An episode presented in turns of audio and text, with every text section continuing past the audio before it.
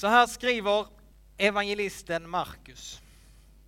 En sabbat tog Jesus vägen genom sädesfälten och lärjungarna började rycka av ax medan de gick.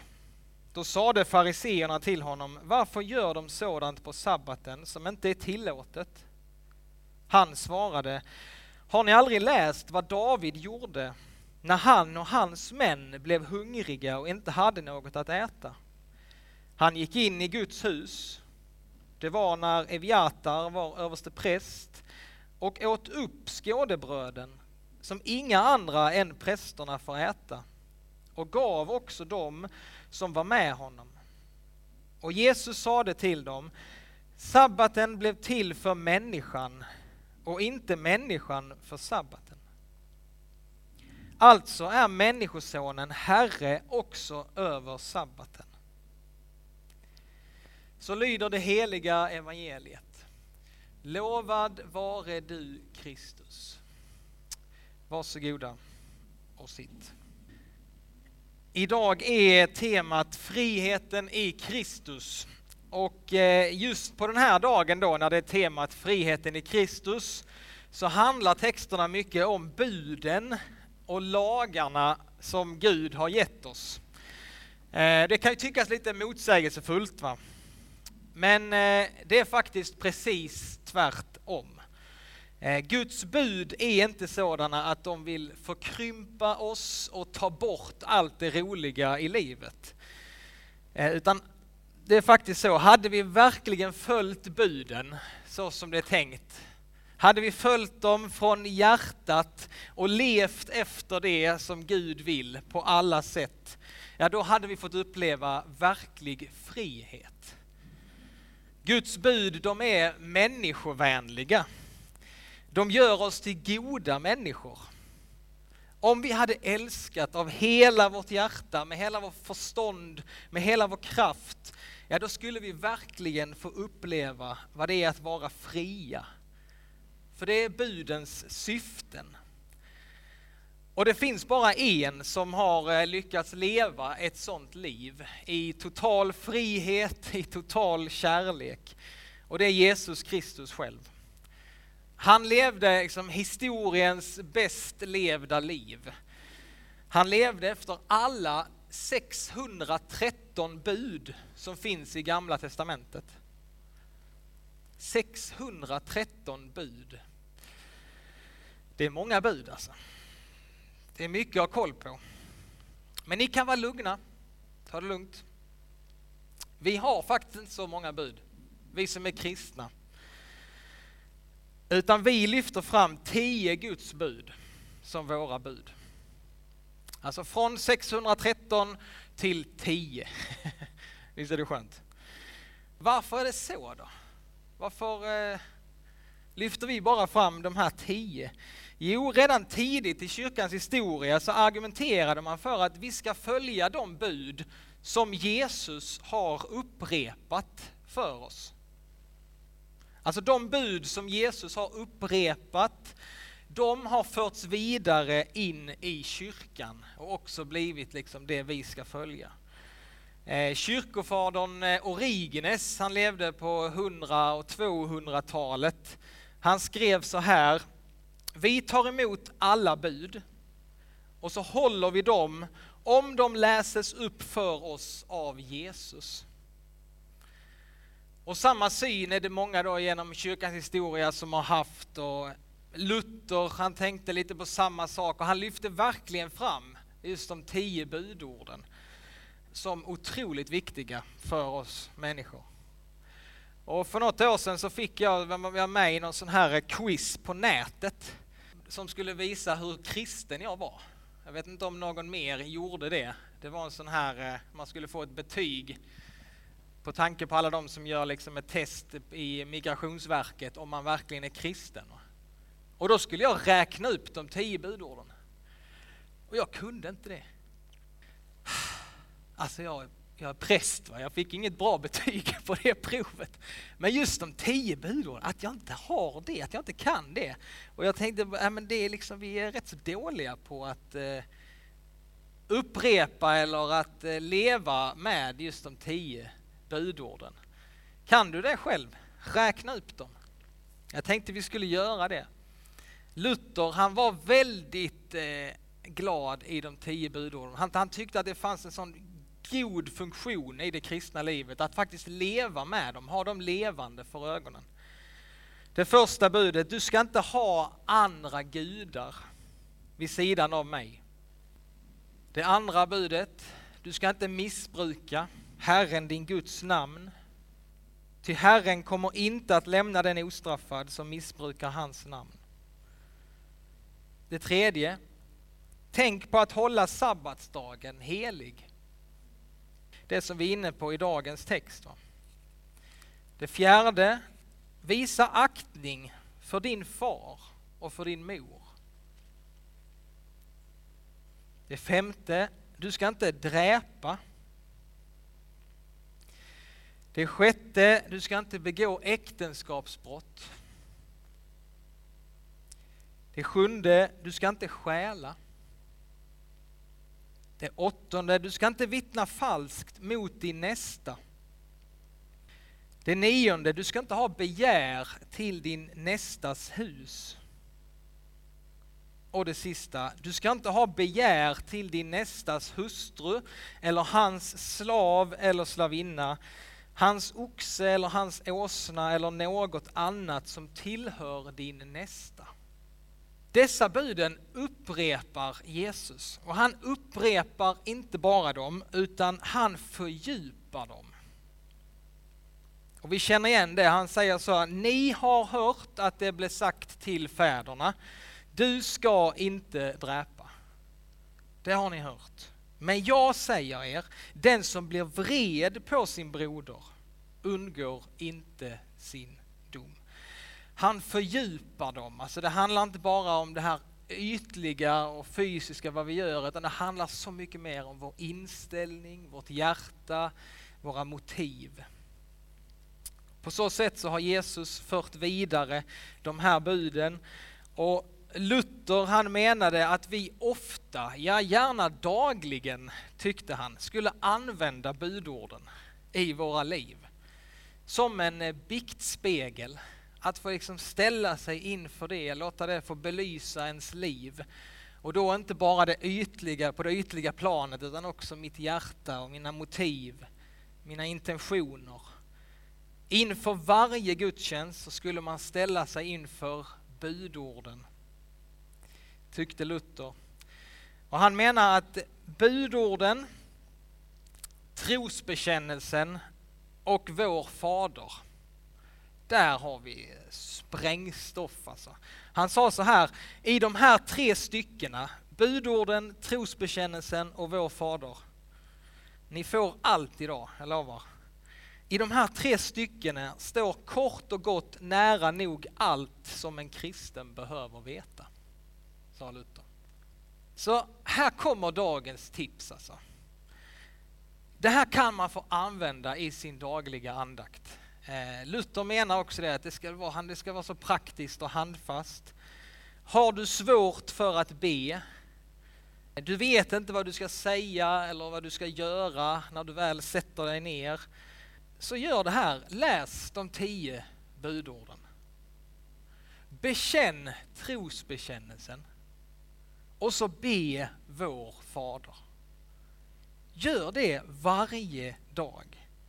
Det finns en sån kraft i de här slitstarka bönerna och bekännelserna som har liksom burit kristna genom 2000 år.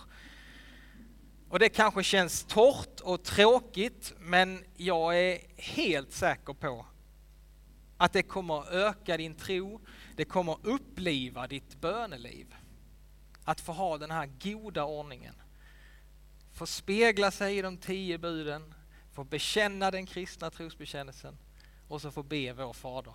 Sen kan du ju lägga till gärna en saltarsalm eller någonting mer, men, men vi kan börja där. Ja, det är dagens tips, varsågoda. Nu tillbaka till evangelietexten. Va? Vi kommer ihåg Jesus och lärjungarna går på ett sädesfält. Lärjungarna plockar ax på sabbaten. Och fariseerna, de blir upprörda när de ser detta. Det får man inte göra. Alltså detta var egentligen, det var väl ingen jättestor grej. Men grejen är att Jesus, han har ögonen på sig. Hade man gjort så stora anspråk som Jesus gjorde om sig själv, ja då blev man bevakad av den religiösa polisen. Alltså det är ungefär som om, eh, om, om du skulle bli eh, minister i Sverige. Alltså den dagen då det är officiellt att du ska bli minister i Sveriges regering, den dagen ja, då kommer du få veta att det kommer grävas alltså, i ditt liv. Det kommer grävas i ditt förflutna. Allt ska fram. Allt som går ska undersökas. Har hon betalt tv-avgiften? Har hon anlitat svart arbetskraft? Använder hon giftig färg när hon målar sin båt? Alltså allting ska fram om man hamnar på en sån position. Liksom. Man ska veta vad man ger sig in på när man blir en hög politiker. Och det är ungefär samma sak va, som händer här. Jesus och lärjungarna, de, liksom, folk vet vad, de, vad han går runt och predikar, vad han säger. Och därför blir de också bevakade för att man ska kunna anklaga dem för deras misstag och kunna avslöja dem, liksom. kunna avslöja Jesus att han är en falsk lärare, han är en falsk profet, han lever inte som han lär. Och nu anklagar då fariseerna lärjungarna, de bryter mot sabbatsbudet. Jesus svar här, det är, det är helt fantastiskt alltså. Och det måste ha uppfattats då väldigt retsamt för lärjungarna. Eh, och vi missar lätt tyngden i hans svar. Men eh, fariseerna de förstår direkt. För Jesus han, säger, han, han förnekar inte att lärjungarna bryter mot sabbatsbudet. Utan istället så hänvisar han till omständigheter i skriften. Och så säger han, ja men eh, gjorde inte David likadant? Alltså kung David. Gjorde inte David likadant? Och när David gjorde detta, då var det innan han hade blivit installerad som kung. Alltså David, han var smord till kung, men han var inte installerad som kung. Han hade inte bestigit tronen än. Och när Jesus säger då, gjorde inte David likadant? Så jämställer han sig med kung David. Det är det han gör. Alltså andemeningen, det dolda budskapet som vi kanske inte riktigt ser direkt men som fariseerna säkerligen uppfattade direkt. Det var att Jesus, han, han säger liksom dolt men tydligt att han ser sig som judarnas nye sanne kung. Att han precis som David. Han är smord av Gud, men han har ännu inte bestigit tronen. Han har ännu inte blivit erkänd av folket. Så det är, det är rätt så vasst, det är rätt eh, häftigt gjort av Jesus. Och så menar han då att därför har han rätt. Och därför har hans lärjungarna, de har rätt att sätta sig över buden när de är hungriga på grund av vem han är. Alltså det här att de går och rycker ax på sabbaten, det är inte bara en planlös olydnad från lärjungarnas sida. Utan detta var en tydlig markering från Jesus sida. Att kungen är här. Kungen är här. Guds rike är nära. Och till sist så säger Jesus också, alltså är Människosonen Herre också över sabbaten. Alltså att, att han själv skulle vara Herre över sabbaten. Vem kan säga något sånt om sig själv? Det är inte så mycket man kan säga tillbaka om det. Va? Så alltså från en överträdelse av sabbatsbudet. Det är ett försök att sätta dit Jesus. Nu har vi honom. Vi såg det. Så vänder liksom Jesus allting till en sån tydlig markering om vem han är. Fariseerna, de trodde de hade liksom klämt in Jesus i ett hörn. Men i själva verket så är det han som äger hela händelseförloppet. Och han får avslöja lite mer om vem han är. Jesus blir förhärligad. Och genom detta han säger om sabbaten så är det också att han på något sätt så upphäver han sabbatsbudet. Men samtidigt inte riktigt helt.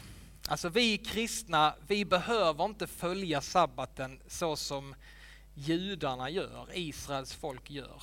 De har väldigt många liksom bestämmelser och det är, det är någonting som hör ihop med att de, de är liksom Guds utvalda folk och sabbaten är en sån tydlig markering för att du tillhör det folket. Men Jesus han, han, han lättar upp det lite för oss, vi som ska följa honom. Vi behöver inte göra precis som judarna gör, men vi ska också vara noga med vilan, med vilodagen i veckan. Men sen kan vi känna oss lite mer fria. Det är liksom inte precis det klockslaget den dagen, utan det är mer den här liksom gudomliga ordningen som vi kan få följa, gå in i. Här finns någonting som vi ska, kan gå in i och som vi inte ska slarva med när det gäller vilan och vilodagen. Jag läste Anders Petter Sjödin skrev inför den här söndagen i Världen idag. Och han har bara ett sådant underbart citat som jag tänkte jag skulle sluta med. Där han skriver om sabbaten. I biblisk tanke i biblisk tanke så börjar den nya dagen på kvällen. Alltså vi somnar och Gud börjar sitt verk utan oss. Världen vilar inte på våra axlar. Vi vaknar till en värld som vi inte har skapat och till en frälsning som vi inte förtjänat. Vi får släppa taget Gud får vara Gud och medan vi vilar så helar han oss. Alltså vilken underbar formulering, han har säkert fått det från en annan. Alltså. Vi vaknar till en värld som vi inte har skapat. Tänk att få vakna varje dag till en värld, jag har inte skapat den här världen. Det är Gud. Och så vaknar vi varje morgon till en frälsning som jag inte har förtjänat, utan som jag får ta emot av nåd. Gud får vara Gud, jag får släppa taget och medan vi vilar så vill han hela oss. Vi ber. Herre, vi tackar dig för att du är Herre i, över allt. Tack att vi får ha dig som Herre över våra liv. Herre, på nytt så vill vi bara vända oss till dig denna dag och bekänna dig som Herre. Tack att du ser oss, att du känner oss, att du vet vad vi behöver. Hjälp oss att få överlämna allting till dig. Och också få ta emot varje dag som en gåva ifrån dig. Tack för din nåd som är ny den här dagen. Hjälp oss att förvalta din nåd idag.